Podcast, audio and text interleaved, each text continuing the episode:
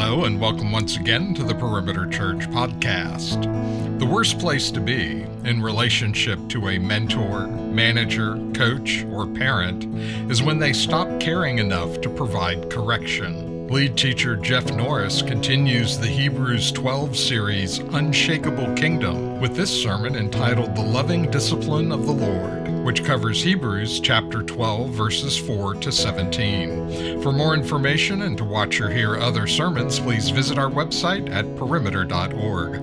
Thank you for joining us today. Good morning, Perimeter Church. Today's scripture reading comes from Hebrews 12, 4 through 17. In your struggle against sin, you have not yet resisted to the point of shedding your blood. And have you completely forgotten this word of encouragement that addresses you as a father addresses his son? It says, My son, do not make light of the Lord's discipline, and do not lose heart when he rebukes you, because the Lord disciplines the one he loves, and he chastens everyone he accepts as his son.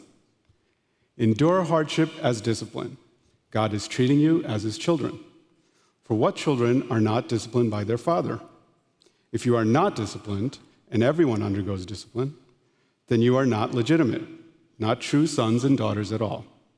Moreover, we have all had human fathers who disciplined us, and we respected them for it. How much more should we submit to the Father of spirits and live? They disciplined us for a little while as they thought best, but God disciplines us for, for our good, in order that we may share in his holiness. No discipline seems pleasant at the time, but painful. Later on, however, it produces a harvest of righteousness and peace for those who have been trained by it. Therefore, strengthen your feeble arms and weak knees. Make level paths for your feet, so that the lame may not be disabled, but rather healed. Make every effort to live in peace with everyone and to be holy. Without holiness, no one will see the Lord. See to it that no one falls short of the grace of God, and that no bitter root grows up to cause trouble and defile many. See that no one is sexually immoral, or is godless like Esau, who for a single meal sold his inheritance rights as the oldest son. Afterward, as you know, when he wanted to inherit this blessing, he was rejected. Even though he sought the blessing with tears, he could not change what he had done. This is the word of the Lord. Thank you, Blessing. Let's read aloud together our prayer of illumination. Blessed Lord, you have caused all holy scriptures to be written for our learning. Grant us that we may, in such a way, hear them, read, mark, learn, and inwardly digest them, that by patience and comfort of your holy word, we may embrace and ever hold fast the blessed hope of everlasting life, which you have given us in our Savior, Jesus Christ. Amen. When I was growing up in the, in the little church that I did, in the small town that I lived in, um, I was very involved in the youth group. The very first trip that I can remember going on in the youth group was to church camp in North Carolina. Some of you may be familiar with this particular camp. If you grew up Baptist, it's called Ridgecrest in North Carolina. Some of you may have gone there. Uh, my buddies and I, we were really eager to get there and excited. And so we spent most of the bus ride drinking Jolt Cola and eating gobstoppers. and so by the time we got there, between the caffeine and the sugar, uh, we were quite literally bouncing off the walls. The little room that we checked into was kind of like a dorm room, had two beds in it. And uh, we were, and I, when I say quite literally bouncing off walls, walls we, we were un, until one of us went through the wall. And um, this is how it happened. We, we were jumping from bed to bed and doing flips and somersaults and all the things that little middle school boys do. And um, my friend Anthony over rotated on the flip, hit the bed. It sprung him upside down, back first, into the wall, and he landed in the bathroom and um, just through the sheetrock. And we went, that's not good. Um, and so we, we began deliberating. What do we do about this? You can't hide it. It's a human sized hole through a wall. So, after much deliberation and conspiring, we just finally did the right thing, finally, and, uh, and told our youth pastor. He was not very happy. Um, and uh, our senior pastor was not very happy when he got the call to let him know. And, but they were gracious. They let us stay and, and spend the week at the camp. And, uh, but they you know, let us know there, there'll be something on the back end that we'll have to, have to deal with. So when we get home, uh, we have a meeting with, with the senior pastor. And he calls us into his office. And as he's talking to us about a number of things, he begins to tell us about how much it costs a month to pay the yard service to cut the grass. And we thought, this is weird. Why are they telling us this? and then he smiled and he looked at us and he said, And I am so glad that I don't have to pay them for the month of July because I have two 14 year old boys here who will do it for them. And we went, Oh. you know, that pastor loved us. He really did. And I knew he loved us. And we were, we were foolish. We were negligent. We were careless. And because he loved us, he appropriately disciplined us. And we received it. We knew this is, this is what needs to happen. You know, but how do you receive that word? How do you hear that word? And what wells up within you when you hear the word disciplined? Not in the sense of are you self disciplined, but in the sense of that you receive discipline from outside yourself. How do you, how do you respond to that? I don't, I don't know that there's any of us. I would assume none of us would hear that word and go, fun. Sign me up. You know, we, don't, we don't want to be disciplined, we don't long for it. We don't think of disciplined, being disciplined as uh, instinctively, we don't think of it as being good a good thing because it's inconvenient, it's often uncomfortable, even sometimes painful. But in this series that we're in, as we just walked through for four weeks, the, the, the chapter 12 of the book of Hebrews, we, we realize that in this unshakable kingdom of God, and, and I hope and pray that by the end of this series, by the end of week four, you'll understand why we're calling it the unshakable kingdom. But this, in this unshakable kingdom, what we'll learn from the text today is that we should actually expect discipline from the Lord. That in the kingdom of God, the discipline of the Lord is always a good thing. And oddly enough, not only is it a good thing, but it's actually evidence of his love for us. Last week, we, we said something that I hope you remembered. Last week, uh, we, we said that it's the, the struggle, when it, thinking about the race and those first three verses, that we, that we run this race toward Jesus, looking to Him, considering Him, throwing off sin. But we talked about how that's hard. The Christian life is hard. This race is hard, it's difficult, it's challenging. And so we said that uh, the presence of our struggles is evidence of our adoption in Christ. This week, we'll turn that just a little bit to say the presence of discipline from the Lord is evidence of his love. He disciplines us because he loves us.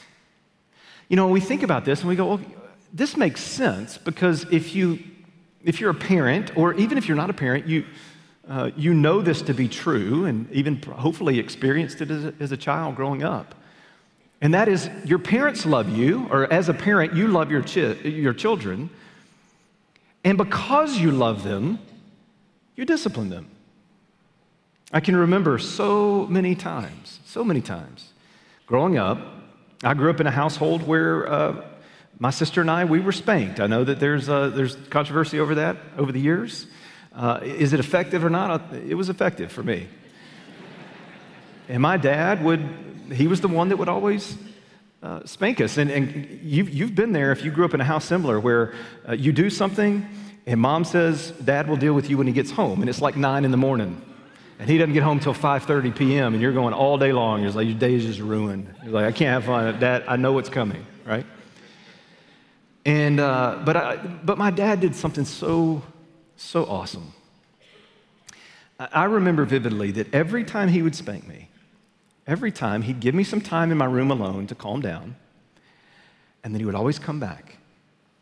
And he'd always come back to explain to me why he spanked me and how much he loves me.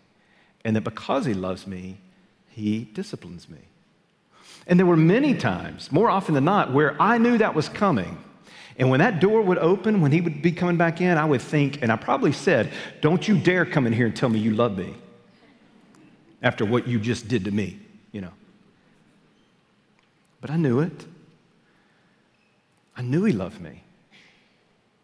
And sometimes it would take a few hours, maybe sometimes even a few days, but I, I knew my dad loved me and I respected him for it. I really did.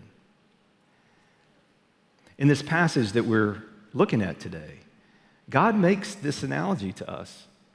He helps us see and understand that in the same way that a loving father would discipline his son, his child, if that's true of a sinful, broken father, how much more true is it of a holy, sinless, good Father in heaven? This Father who would discipline us because he loves us. There's three points that I want to walk through in the text with you. Points to remember, and I'll spend the majority of our time on the first one. I, I tell you that up front because if you're a keeper of time, you're going to get to the end of the first point and go, "Oh my goodness, we're going to be here till 12:45." Um, I'll spend the most of the time on, on the first point, and then we'll hit the last two. Here's the first point of this text. I've already been saying it, but I want you to see it and remember it, and that's this: the discipline of the Lord is lovingly good. It's lovingly good. Let's read. I want to read again verses 4 through 7. Listen to this. I'm reading from the NIV. I usually read from the ESV, but the NIV is, is a little uh, worded a little better, in my opinion, for, for this passage. It says, In your struggle against sin, you have not yet resisted to the point of shedding your blood. In other words, the author of Hebrews is saying, uh, look, it's in this life, it's, he's already told them last week or in the first uh, three verses, it's going to be hard. This race is not easy. And he's saying here in verse 4, and, and it's going to get harder perhaps. It's not over, it's going to be difficult. But then he says this, verse 5 Have you completely forgotten this word of encouragement? Maybe, maybe circle that word, underline it, because human instinct is to not receive what he's about to say as encouragement, but it is. Forgot, have you forgotten this word of encouragement that addresses you as a father addresses his son? And he's about to quote uh, from Proverbs 3 11 and 12. And this was a commonly known verse for the Jewish audience. And this is what he says My son, do not make light of the Lord's discipline, and do not lose heart when he rebukes you. Because the Lord disciplines the one he loves, and he chastens everyone he accepts as his son. Now, this author of Hebrews is quoting from the Septuagint. The Septuagint was the Greek translation of the Hebrew Bible. If you go to the original Hebrew that Proverbs 3 was written in, this is how the very last part of that verse reads, a verse uh, of Proverbs 3:12. The very last part of it says, "As a father and the son in whom he delights." And so we begin to see that God disciplines those that he loves. Do you believe that? That's the question, right? the, the, the, application question to this point is Do I believe that the discipline of the Lord is lovingly good? In the midst of the hardship, in the midst of the trial, do I believe it's good? Do I believe He's good? Part of the struggle to believe that comes from trying to decide and decipher the origin of the adversity that we're facing. And that's a legitimate thing to consider. Because not all difficulties, not all adversities and struggles and hardships in this life are the Lord's discipline of his people. Not all of them are. In fact, I think an argument can be made that more often than not, what you're facing in this life is not necessarily the discipline of the Lord. So I'm going to give you three categories to consider pertaining to the origin of adversity, the adversities that we face in this life. All of these that I'm about to mention here, these three, are all under the umbrella, the overarching umbrella of God's sovereignty. There's nothing that happens to us that is outside of His sovereign rule and reign, His purposing, and everything. And so, understanding that all of this is under the sovereignty of the Lord, here's three categories to consider as it pertains to the origin of the adversities we face. The first one is simply God's broken world. We, we live in a world that is broken and sin ridden, and we live in bodies that are broken and sin, ridden. And so, not every thing that we experience in this life is the discipline of the Lord. It's the, uh, it's the outworking of a world that we live in where bad things happen. And God sovereignly allows them to happen, even purposes them. It's common for us to struggle, just like the disciples, uh, to struggle with believing that every single bad thing that happens to us or hard thing that happens to us is a result of my sin and God's disciplining me. Because watch what the disciples asked Jesus. If you go to John chapter 9, verses 1 through 3, it says this It says, As he passed by, he saw a blind man from birth. And his disciples asked him, Rabbi, who sinned, this man or his parents, that he was born blind? Jesus answered, It was not that this man sinned or his parents, but that the works of God might be displayed in him. In other words, God is at work in all things the good and the bad, the hard and the easy, as it were, the comfortable and the uncomfortable, so on and so forth. And he's not only at work in all of those things, he's sovereignly purposing and allowing all those things. And it's all to the end that he would be glorified. I want you to think about the story of Job if you're familiar with it. Story in the Bible in the Old Testament, where Job was a righteous man. The scriptures say that uh, he was the most righteous man. God does something really intriguing. Satan comes to the Lord and he basically says, uh, in not so many words, I want to sift one of yours, I want to test him. God says, Consider my servant Job.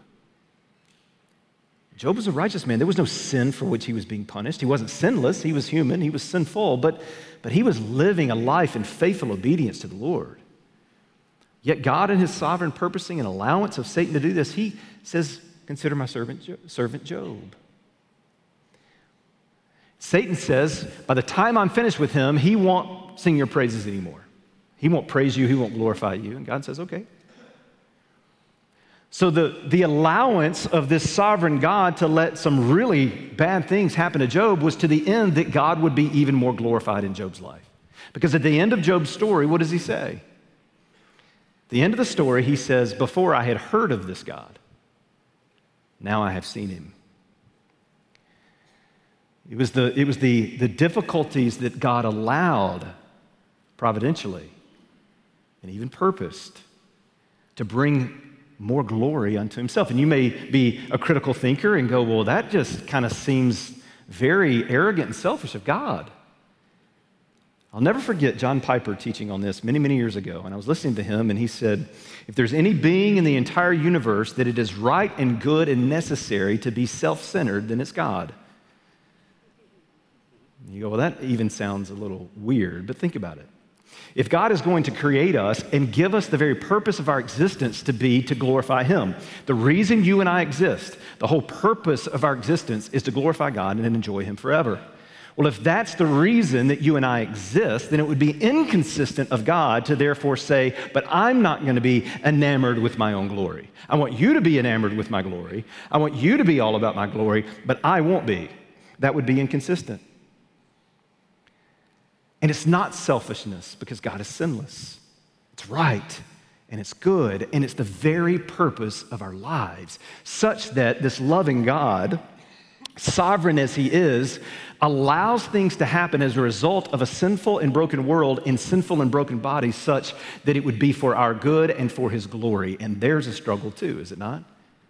Because Romans 8:28 tells us that. All things work together for good for those who love him and are called according to his purpose. And we go, yes and amen. And we love to quote that verse, and we should. That is a wonderful verse to quote. It's true. It's as true as the day is long. All things work together for good for those who love him and are called according to his purpose. The, the rub comes when we uh, try to define good in our terms, not in God's terms. Because what we say is good is what's comfortable and easy. What God says is good is what develops holy character and brings him glory. Very rarely, if ever, will our pursuit of comfort lead us to holy character. God says, I'm going to do a good work in you. And therefore, lovingly, sovereignly, I'm going to purpose some hard things in your life. So, the first umbrella, if you, or the first category, if you will, under the umbrella of God's sovereignty is that it's not as discipline. Many of our hardships aren't, but rather a result of his broken world and his sovereign rule over it. Secondly, the, the second area, category, is where our text takes us today, which is that God, God's discipline of those who are his children.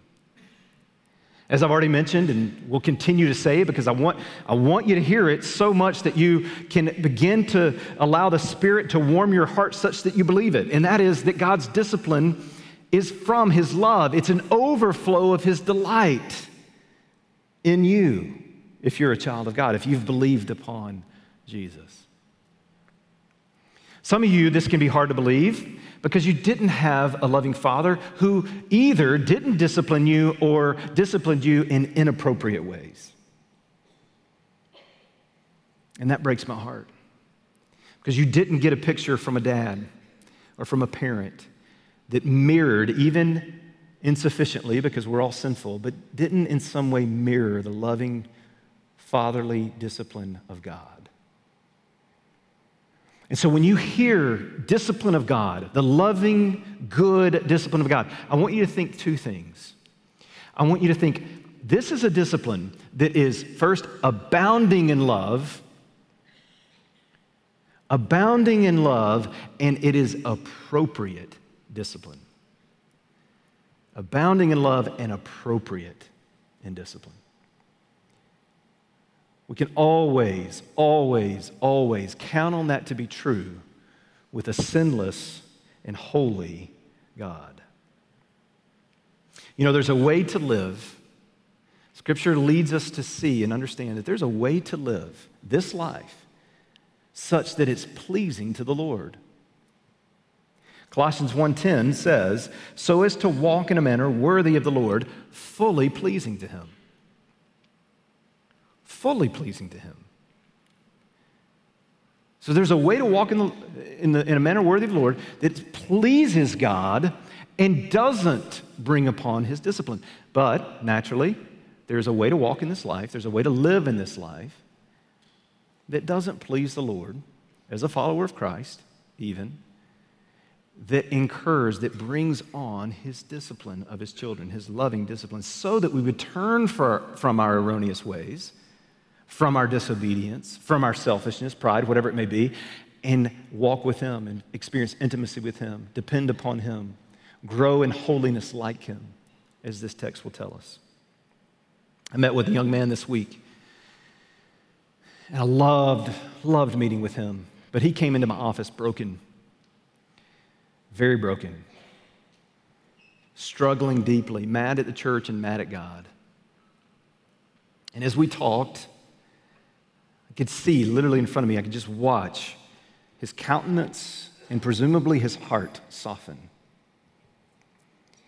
And it was really beautiful for me, and God does this often, where He brings someone across my path right at the same time that I'm studying something like this passage. It was just perfect timing because I was able to say to him, "It's like, look, God loves you. God loves you, but brother, you're making some really, really foolish decisions. He had been making some very foolish decisions in his life over these last couple of years, and as a result, he was experiencing, no doubt, the discipline of the Lord in relationships in all areas of his life because of his foolish decisions and choices. And so we were able to sit together, and I was able to say, look, there's a way that God has designed life to be where you can walk in a manner worthy to Him and please Him and enjoy Him and experience the fruit of walking with Jesus and flourish. I said, but brother, you've got to, you've got to, you've got to see that you're choosing sinful choices, you're being disciplined for it, and so you've got to repent. You've got to see your sin, repent of it, and turn to the Lord and walk with Him in a manner that is pleasing to Him. You think about fatherly love, think about parental love. And let's just make one more category with that. Let's talk about biblical, godly parental love. If it's love, then it's a love that puts parameters in place such that your children would flourish, not the opposite. You know, we live in a world where um, we're, we're uh, this is another sermon for a different day, but I'll just say this and move on, and you'll go, man, I wanted more of that. Anyway, we live in a world that is trying to say to us and to our children that what uh, that really love equals affirmation, affirmation equals love. And so we, we, we actually have people espousing something that says if parents really love their children, then they'll let their children make decisions at a very young age that is completely life altering for the rest of their life. And we go, as biblical, understanding what true love is, we go, that's not love. How could that be love? If affirmation equals love, then that means as a parent, am I to affirm every decision that my kid wants to make and just say, yep, go do whatever you want to do? I love you. No, that's not love. That's horrible parenting. That's not love. And so God says to us, He says, I love you, so therefore I'm not going to let you do whatever your heart wants to do. Why? Because Scripture tells us that the heart is deceitful above all things and can't be trusted. So, no, I'm not going to let you go do whatever you want to do because love says, I want to keep you from doing that because you think you need to do that, but what you really need is my design for your life. Walk with me in a manner worthy, pleasing unto me. And as you do that more, you'll experience the flourishing that you were created for in the presence of God. That's love. God says, I want to discipline you, not because I'm against you, but because I'm for you, because I love you. One of my favorite biblical commentators is a guy named Simon Kistemaker. What a great name. He says, Believers should see and feel the hand of God in their difficulties. Discipline is a privilege. How many of you see it that way? Discipline is a privilege that God extends to those he loves. This almost sounds contradictory until we see that discipline is not extended to the ungodly, for they receive his judgment. That's the third category. Third category of where is the origin of hardship that you're facing? Well, the third one is God's judgment of those who are not his children. It's not discipline, it's judgment. Kistemaker continues. He says, Adversities, as a means of God's discipline, are aids to bring us into a closer fellowship with God. But God does not punish us. He punished the Son of God, especially on Calvary's cross, where he poured out his wrath on Jesus, forsaking him. As sin bearer, Jesus bore God's wrath for us so that we who believe in him will never be forsaken by God. God does not punish us because Jesus received our punishment. We are disciplined. If you're a follower of Jesus, by faith in him, you are not, you are not uh, punished, you are disciplined. But those who don't know Jesus, those who reject his sacrifice and say, That's not my substitution.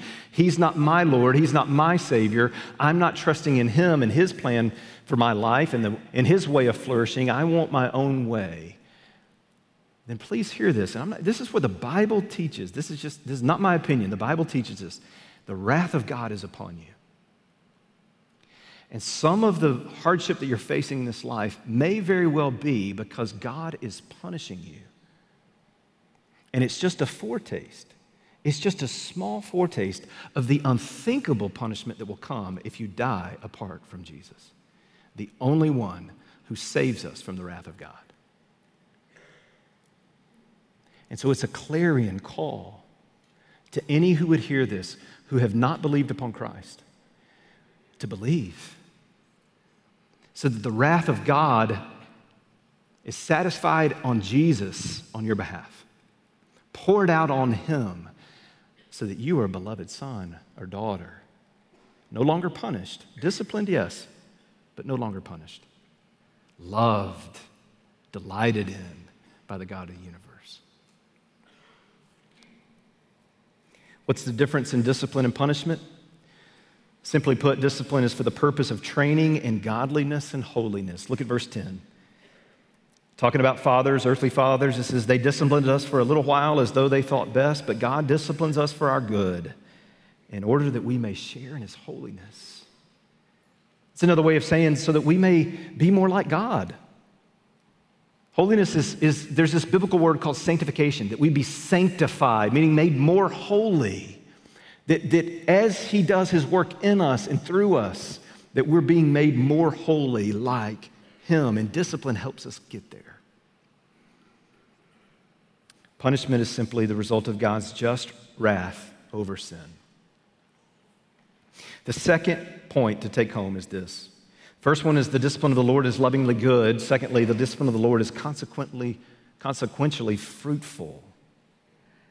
Enduring the discomfort of the Lord's discipline results, according to verse 11 here, it results in a harvest of righteousness and peace for those who are trained by it. Verse 11 is beautiful. It says, it says, No discipline seems pleasant at the time, but painful. Later on, however, it produces a harvest of righteousness and peace for those who have been trained by it. One of the coolest things about the way God designed life is that there's many things in life that He kind of created and set in place such that it mirrors realities of our relationship with Him. And so there's all kinds of things that we innately understand that if, if it requires discipline and pain and discomfort on the front end, it's going to produce the fruit that we long for on the back end. But that's going to take time. And we just know this to be true. Sports is an easy analogy. Coaches discipline their players such that they would be able to perform well on the field, but in life as well. How many of you were told by your coaches over and over and over again, this is not just going to be good for, your, for you, for this team, it's for life? And you go, oh my goodness. And then you find out it's true. It really does prepare you for life. The discipline that they gave you was fruitful in the long run. Academically, we see this be true. You, you work hard to study and read books you don't want to read, but you, what, what in, uh, ends up happening is you end up gaining knowledge from it, intellect from it, wisdom from it, and in the short run, you perform better on the tests.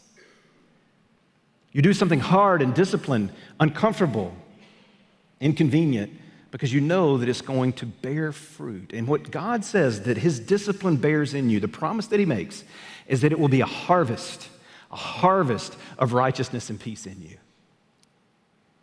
A harvest. This is, these are inward realities, spiritual realities that only He can give. They're also inward spiritual realities that only He can give that may or may not, don't miss this, that may or may not come with changed outward external circumstances. Life may continue to be very hard for you, but in the midst of the hard, through the discipline of the Lord, there will be a harvest of inward righteousness and peace. Who doesn't want that? Even if circumstances don't change, the inward reality of righteousness and peace. The third category is the discipline of the Lord is radically transforming. Radically transforming. These last five verses of this text are leading us into understanding that as the Lord disciplines us and produces his fruit of righteousness and peace in us, and the more that we become like him in holiness because of his discipline in us, we live different. The result of that is we live differently in the world. We approach life differently. The discipline of God strengthens us for the life that he's called us to. If you look at verses 12 and 13, he says, Therefore, strengthen your feeble arms and weak knees. Another translation says, Lift your drooping heads. In other words, he's saying Hey, this whole thing about the discipline of the Lord is meant to encourage you. So lift your heads, strengthen your arms and your knees for this race that you're in. He's back to the race analogy now. And encourage one another. Walk with one another, run with one another. And, and the discipline of the Lord is actually going to make the path of faith a, a, a, a flat path where you can actually run it. And you do this together. Like he uses language like this. He says in verse 14 or 13, make the levels path for your feet so that the lame may not be disabled, but rather healed. The, the weak among you, as they fall down, stay with them, walk with them. God is doing a disciplining work, but he's leading you to healing. Encourage one another. Strengthen one another. And then as you do that, here's his commandments make every effort to be at peace with everyone.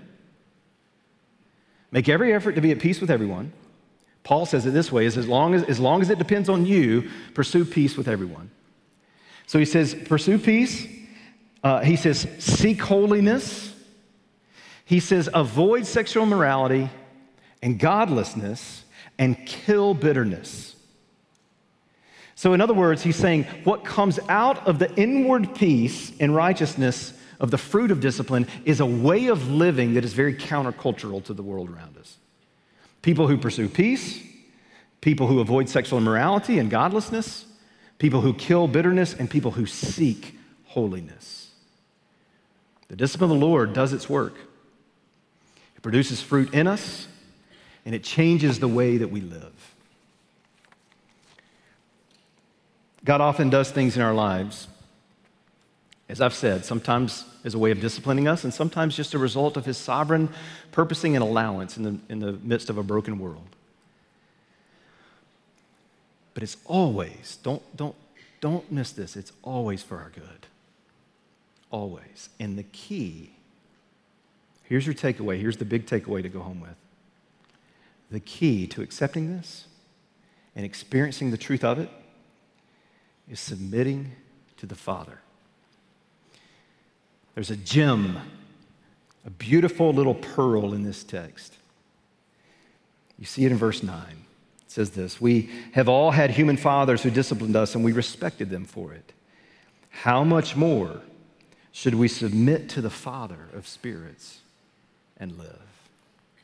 The key is submission to the Father. If you want life, as Jesus said, if you want life and have it abundantly, submit to the Father.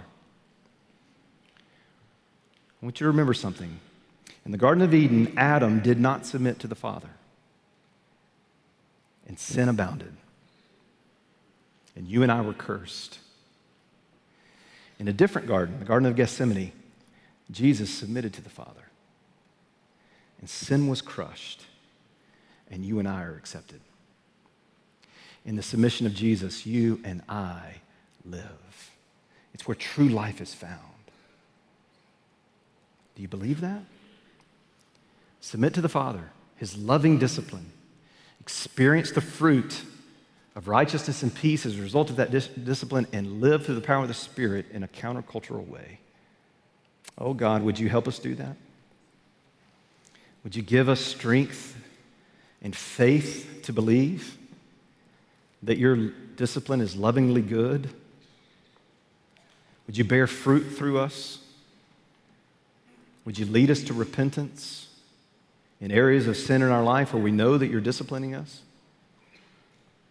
Would you, uh, would you give us strength to endure hardship as children of God? And would you give us eyes with faith to see that in the end, when you come again and all things are new, it will all be worth it. So do it, Father, unto your glory, we pray in Jesus' name. Amen. You've been listening to the Perimeter Church Sermon Podcast. Perimeter Church is located at the corner of Highway 141 and Old Alabama Road in Johns Creek, Georgia. Please visit our website at www.perimeter.org for more information, to give us your feedback, and to find other sermons from our teaching team. Thanks for making this podcast a part of your day.